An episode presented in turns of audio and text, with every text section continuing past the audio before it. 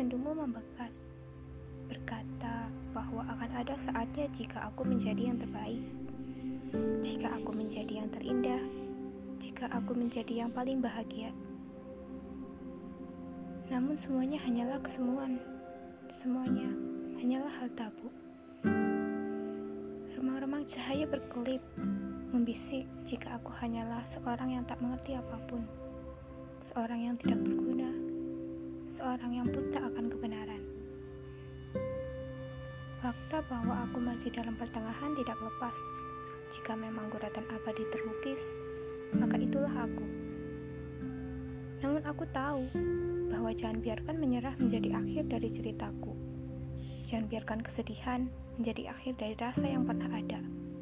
Jangan biarkan kekecewaan pada harapan yang aku tabur menjadi akhir dari perpisahan.